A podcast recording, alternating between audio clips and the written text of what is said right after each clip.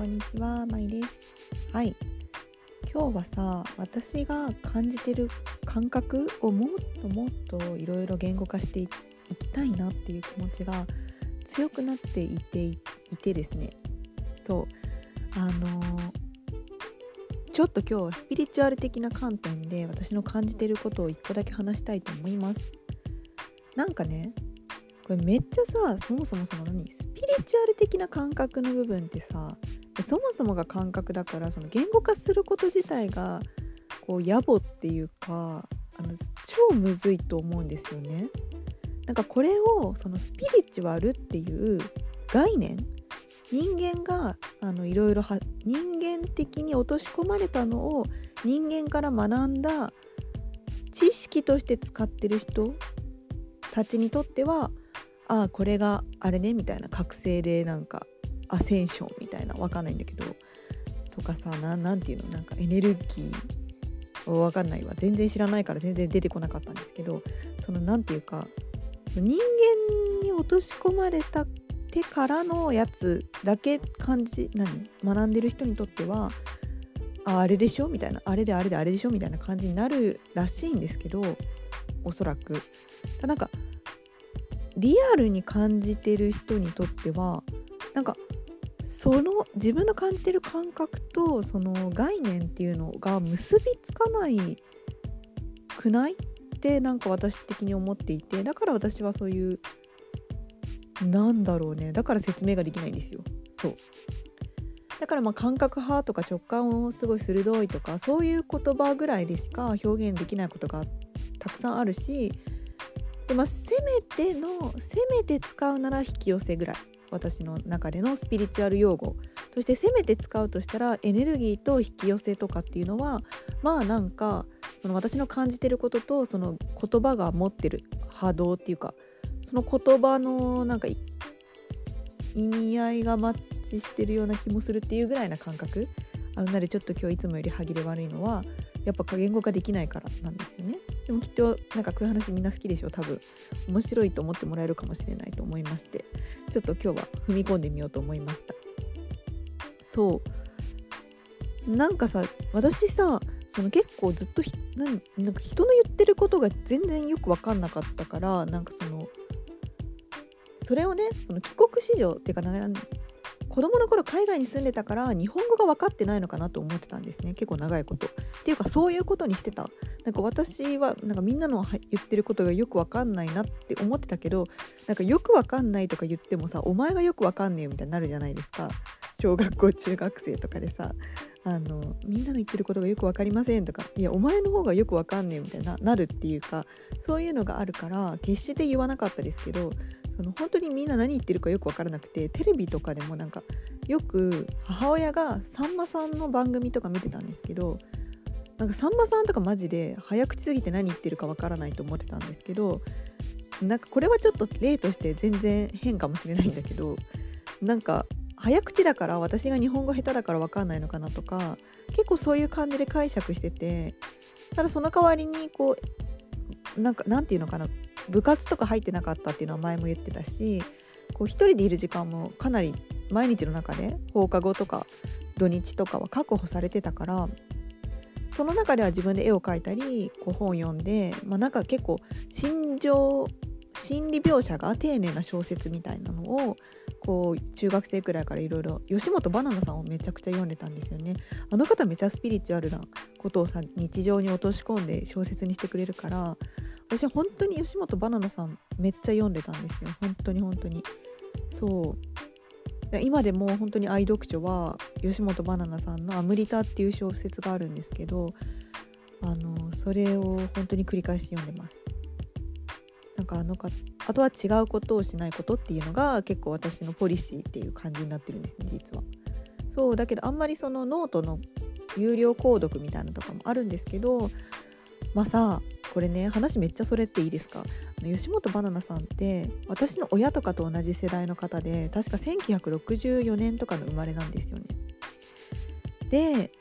あのー、私めちゃ吉本ばななさんのエッセイ読んできたから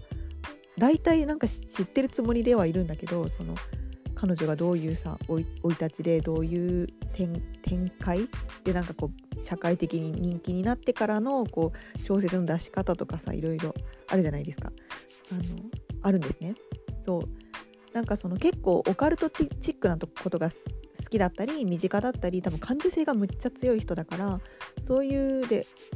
お父様もなんかそういう学者っていうか何ていうの哲学者かな？っていうのかな？ちょ違ったらごめんなさい。なんだけどそう。だから吉本ばななさんってこうめっちゃスピリチュアルな本を書くんですよね。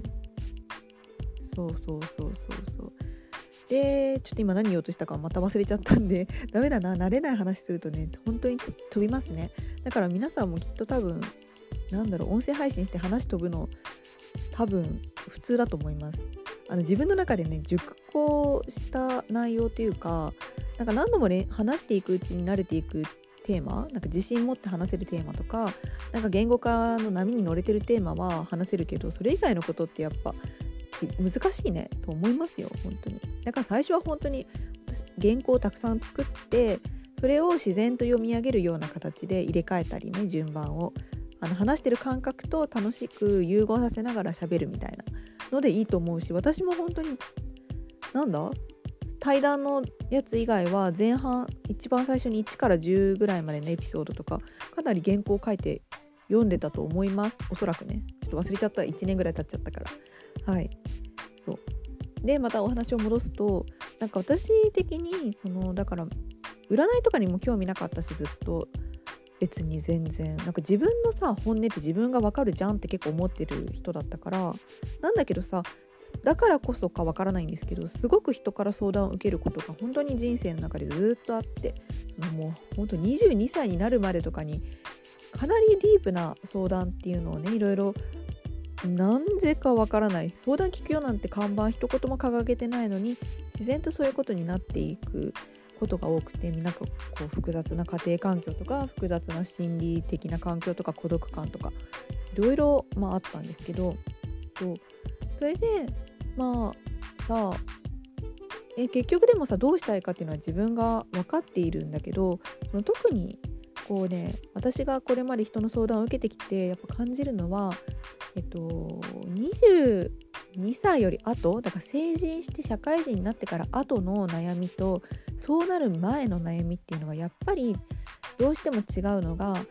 自活できないことで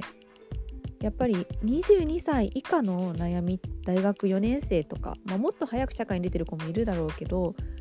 20歳とかでね18とか20歳とかでただその自分でお金を満足なんだろう一人で家借りてこう自活できないまでの悩みって私はこうしたいって思ってもそれがなかなかになんかすごいこじらせちゃう家族とのさ兼ね合いとか学校とかで義務教育だとか将来のこととか。なんかそこまでの葛藤ってやっぱどうしようもなさっていうのがすごいあるなってなんか今思います。まあ話すごいそれてるけどだからそこはねなんかなんだかんだ言ってこう子供時代10代までの悩みの方がなんかやっぱり重たいですよね感覚としてね。この実際事実がどうとかじゃないんですよ。事実はどうとかじゃなくてエネルギー的に重たくなりやすいのかなって思いました。自分でどうにもできないことっていうことがあるから。だからこそその若かった頃として大人になったら勝手に片付けちゃうような内容ばっかりだと思うんですよね。いやそんな大人になったらなんとかなるよとか。ただなんかその当時の葛藤っていうのをみんな自分自身に対しても軽く扱いがちだし他人に対してもなんか軽く扱っちゃうよなみたいな。あこれは本当にこの感覚の話だから社会問題がどうとかっていうなんか現実的な何？なんかそういう話がしたいわけじゃないんですよね。ここが難しいな。はい。それでなんか私的にそのまあだからスピリチュアルに興味なかったんだけどあのあまりにもいろんな人の話を聞いていく中で大学生の時とかに知り合ったこととかがあのなんかやっぱり私自身もこう直感で生きてるしこう相手も直感で生きてるとそのなんかあんまり社会の一般常識的な枠にとらわれない関係性みたいになっていってしまうというかまあ具体的に言えって言われたら難しいんだけど、うん、なんかこうじゃあじゃあさ男の子の友達でめっちゃ仲良くてだけどなんか恋愛感情とかではなくなんかソウルメイト的なシンパシーを感じてる相手がいたとしてもでいくらめっちゃ話したいなとかなんか自然と一緒に行っちゃうなってなったとしてもさなんか一般的にはさえあいつら付き合ってんのみたいになっちゃうっていうかこれも今私のような感じでいやでもシンパシーがとかって言っても大体の人は今まで会ってきた人とかは多分受け入れてくれないような点感じっていうかいやそんなごまかさなくていいから好きなんでしょみたいなっていうのが、まあ、一般的に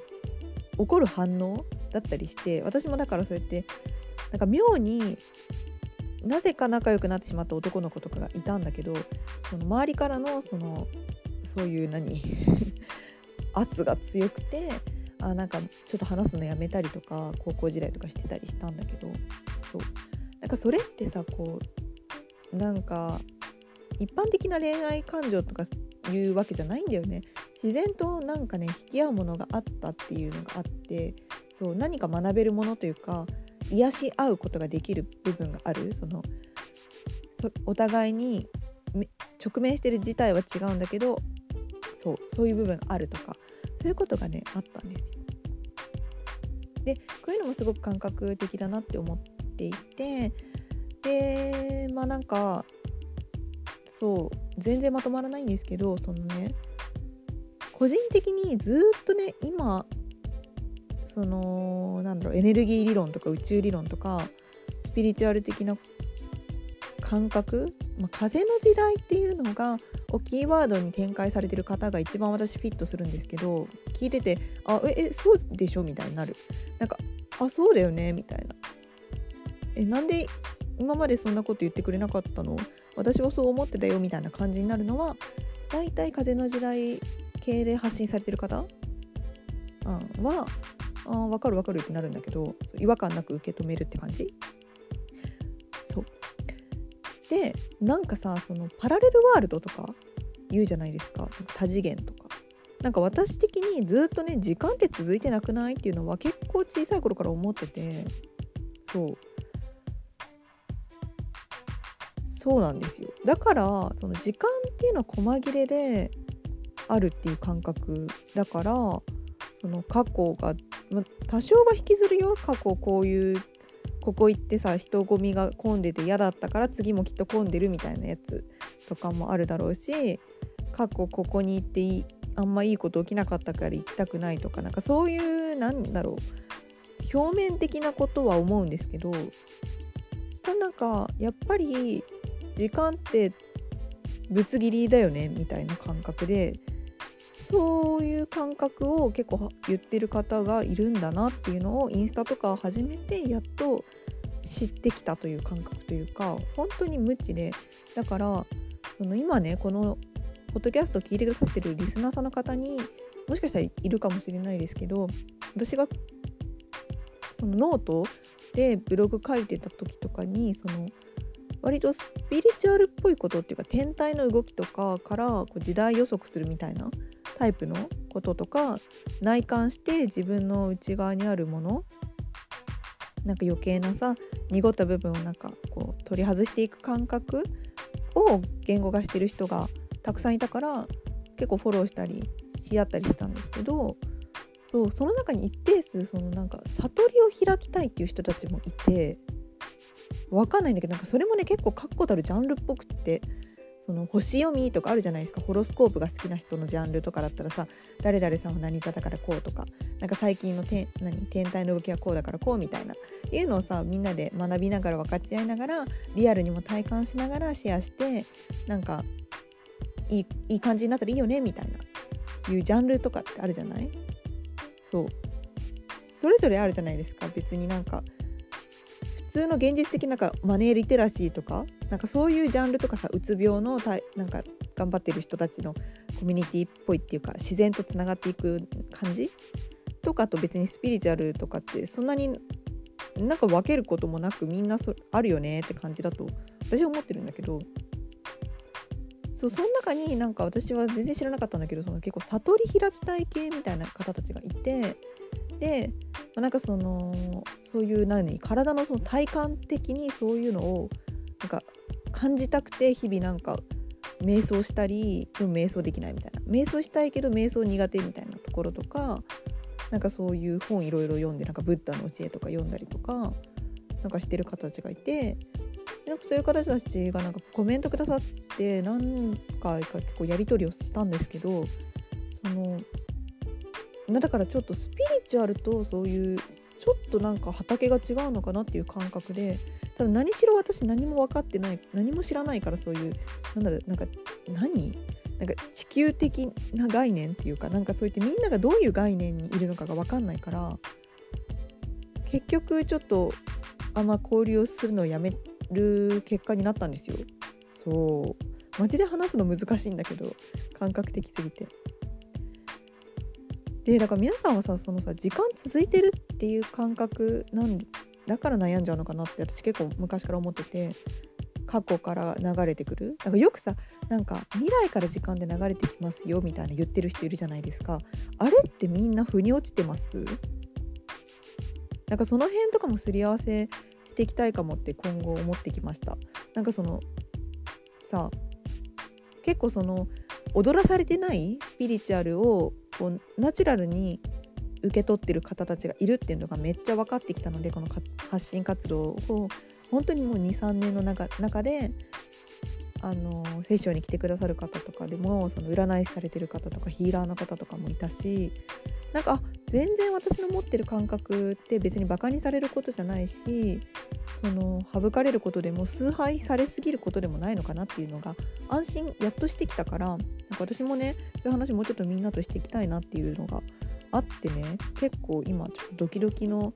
収録だと思います。でもなんか多分皆さん的にはえこいつ結構スピリチュアルチックな人だなっていう感じだと思います。でも私も最近結構星読みとかもへえって思ってあのいろいろ数比とか星とか面白いなとは思ってるんですけど結局さのところ私はそれはあんまりそこにのめり込む気もなくってっていうのはなんか後付けじゃんみたいな感じ？なんかうーんまあ星は確かに生まれた時とかって考えたら原点にもなるのかもしれないですその星の考え方がね。でもただ結局それを取り扱ってる私たちにとってはさその星の概念とかも概念なわけで結局概念じゃんみたいな感じっていうかなんかそういう感覚だからそれもその何調味料的な感覚なんですよね全部。だからそっちに主があるわけではなくてその星何星座だからとか数比が何だからとか。うん。まあこれはその前も言ってた HSP だからどうとか MBTI がなんちゃらだからどうとかってことでもないですよねみたいな話は、まあ、再三言ってると思うんですけどなんかこういう感覚なんですよね。だから時間って本当に続いてなくってだからあの気分っていうのは自分で切り替えることができるしその細切れにしていくとねめっちゃ楽しくなるんですよ。これ。私の体感的にもそう思ってて。そのそれってめっちゃ予定入れるってこととも違うんですよ。予定をめっちゃ入れることが時間を細切れにするってことでもないんですよ。だからマジで説明が難しい。これ分かる人いるかな？あのえ私今ちょっと説明できません。すいません。もうね時間をね細切れに体感していくっていうのはまああじゃあご飯が出てきたらご飯に集中するとか眠いって言ってガタガタ考えずに寝るっていう昼寝の時間がじゃあ1時間あったらそこでまた細切れになるっていうかっていう風に言ったらいいのかな。なんかそれともちょっと違う気もするんですけど。まあでもとにかく五感を使うっていうことにはまあだろう。なんかそんな感じだとは思います。うん。こんな感じででですね。あじゃあ最後にちょっと話すと私がその SNS でつながった HSS 型 HSP 関連につながったねフォロワーさんというかあのよくしてくださる方がいてその方が京都のねヒーラーさんを紹介してくれたんですよ。ヒーラーさんというかなんかすごいおばさんがいるっていうことでなんか私もその行ってきたんですね。そのなんだろう一人旅で。1年前2021年の4月ぐらいに1年半前かに行ってきたんですよ。でねこうその方は結構なおばちゃんなんだけど可愛らしいおばちゃんで目が本当にさなんか宇宙みたいな目しててそれであのこどこまでこういうのって言っていいのか分かんないんだけど多分言っていいと思うんだけどその何？雑談？ほぼ雑談しながらなんかそのこういう何？なんかちょっとしたスピリチュアル覚醒訓練みたいなのとかもなんか体験させられつつそうなんか意識をこっちに持っていってみてみたいな。されつつなんかこう雑談しながらまあなんかあんたの後ろにこういうのがあるよみたいな。いうのとかを見てくださる方っていうか、まあ、なんか本当に枠にとらわれない感じの方で、まあ、なんかそこでね私が感じたことが結構その他に何人か行かれた方の感想と全然違うっていうのがあの面白かったんですよ。そう。なんか私がじゃあ何感じたかっていうとその方そのねおばちゃんを見てめっちゃ可愛いなって思ったのとなんかこの方は私となんか自分がすごい近いものを感じてしまった。なんかこれって別になんかスピリチュアルマウンティングしてるわけでも何でもなくって 本当にさ素で感じたことだからさ本当に素で感じたことがマウントでかん取られちゃうと本当困っちゃうから是非なんかご理解いただきたいんだけどなんかそう思っちゃってそうなんかその人さ本当になんかちっちゃい頃からいろんなものが見えてて私は見えないよ何にも。見えないんだけどその人はいろいろ見えてたからあのー、結構精神病院に連れてかれたとかなんかいろいろ言っててで時代も時代？多分おばあちゃん70ぐらいの人だったから多分時代背景とかもあって結構普通の人として生きるのに苦労したみたいな話とかいろいろ聞かせてもらったんだけどそれでなんつうの？なんか普通に私さ INFJ 発揮してたのかわからないんですけど共感力というか洞察力というかそのものその他人にね他人に何介入する感覚というのか。本当にさなんか共感？なんか自分が見に来てもらっ私のあるあるがその自分がカウンセリング受けてたり何でもですよ。話聞いてもらってるのに話聞いてくれる人の話を聞くことになってしまうんですね。私が。そうこれってもなんか本当に超無理やり意識を変えていかないと難しいくらいナチュラルにしてしまうことでそうなんです。だからその時もそのなんか見てもらうぞみたいな、まあ、強烈な意識意識がなかったのもあるんですけど私自身がね。すっごい何かに迷ってるわけでもなかったから。そのその方の話を聞いてなんかあこの人を癒したいというかすごくそういう感覚になってお話聞いて面白かったなっていう話なんだけどその他の方がねそのフォロワーさんの方が言うには結構そのおばちゃんが強烈っていう感想を抱いていたみたいですごい強い強烈な何かを感じるみたいな。なんか私は何にもその感覚を感じなかったのね。だから何ってことでもないんですよ。私がさすごいとかなんかみんなが葛藤中だとかなんかエネルギーがどうとかなんかそこにマジで興味がなくて私は。結局それって人との比較になっちゃうから。その自分が感じたことが全てっていうかなんだけどそれがやっぱり人とも違うんだっていうのは感じつつもそれでもそれでいいんだっていう感覚というか。でそこでそのおばちゃんと会ってやっとなんかこう辻褄があってあったというのか、まあ、か私もそのスピリチュアルとかあんまり知らなかった知らない自分をなんかちょっとダメなのかなっていううすうすどっかでは思ってたのかなっていうことに気づいたんだけどその私的にねだからあの現実世界を生きてきたけどスピリチュアルに救いを求めるとかなんかこう気づきになる方のうちの何割かの方はやっぱりもともと自分がめっちゃスピリチュアルっぽい生き方をしてたのに社会のそのルールとかがいろいろあるらしいみたいになってえなんかどうやってこれ学ぶんみたいな。なんかいろいろあるらしいんだけどってなって学んできた人っていうのが一定数いると思っていて私もそっちの口というか分かんないんだけど本当に分かんないのに喋っててごめんなさい。だけど本当にそういう感じで私がだからそのこういう人はこういうふうに考えるだろうとかなんか一般常識的なことを結構知ってるっぽくっててか振る舞えるのもそういうふうに割とね会社員時代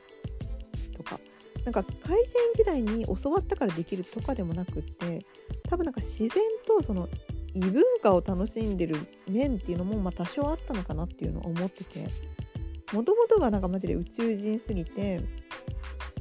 でそれとその海外生活してたっていうのがなんかごっちゃになっててうんでそこになんかまあいろんなだから私文化人類学やってたのかなって大学で思ったんですよね。そう。でもその文化人類学も最初それでそういうのやったらいいんじゃないみたいな学校の先生にね私の特性を見た上で言ってもらったんだけど大学入ったらそのこと忘れててあんまりね。で2年生のさ大学2年生の途中くらいにそのゼミに入るみたいな研究室に入るみたいな。いうのがあったんです私の大学は。でその時に私文化人類学第5希望にしてたの。なんかその文化人類学のゼミが全然去年までなかったみたいな感じ。なんかすごいあの何やるかが不明すぎる。そのなんか冊子とかにも何も書いてなくって。なんかオーラが全然なくって。が他のゼミの方がなんか華やかで楽しそうって思ってまあ年相応に私の自我がそう思ったから第5希望にしたのにもかかわらず全部落ちて第5希望の文化人類学に入ったんですよ私。だからさその時にそこまで落ちることあると思ってだって12345でしょ？4つ落ちるってことあるって思ったんですよね。そんなに競争率高いのか私の成績が悪かったのか分かんないんだけど。なんかさそれであやっぱり自分がこう流れっていうのが絶対にあってこれはもう入る流れなんだなみたいな。もうどういうふうに抗っても最初にそうそこでカチッて一回ハマっちゃってるから文化人類学を先生にやってみたらいいんじゃないって言われた時にねその美大じゃなくて別の関係の学校行くならその国際とかもやれるけど文化人類学もやれるところがいいんじゃないみたいな。そこまでピンポイントにか言ってくださったのがマジでズコン分かるってなったからそこでさパシッとハマってることはやっぱ絶対その通りになるんだなみたいな思ったのがその時あったんですよね。で何の話してましたっけ、まあ、そんなこんなでちょっと本当にこれを公開するかどうか悩んじゃうぐらい雑な会話かもしれないんですけどちょっと今後のね活動の方針的にも流れ的にもあのー、こっちの部分をあるよっていうのをもうちょっとね開花させていくことが私にとって大事これが私にとっての女性性っていう部分なのかもしれません。その感覚っていう部分がそのよりもうそっち系の感覚ねもう超感覚みたいな方をもっと開花開花っていうかやっぱ出し惜しみはしてるっちゃしてるからただ言語化がちょっとむずすぎてっていう感じさすがの私でもみたいな だから私人間のことめっちゃ興味あるの多分私宇宙人だからじゃないって思うんだよね。じゃなかったらこんなにさそのいやこそのまあ幼少期の帰国海外暮らしが孤独だったとかを差し引いたとしてもちょっと異常じゃないっていうか思ったりします。まあ、みんなが面白がってくれるのが私は一番嬉しくってそれが割とそのエンターテイナー的な部分として私の中にねあるんですよね。やっぱ舞台とかやってたのとか文化祭とか好きだったのもあってなんかエンタメの方が実は私好きだったりするんですよね。アートより。なんか自分の内面に潜るのは結構もうやや当たり前の部分。そう。そうそうそうそうそう。結構もう日常のことだからこそエンタメ部分が好きだからなんかそれをうまく表現できたらいいなとかなんか思ってる次第です。まあ皆さんのあのお話もこれからもどんどんいっぱい聞いていきたいなと思うので、ぜひぜひあのよろしくお願いします。ということで、バイバーイ。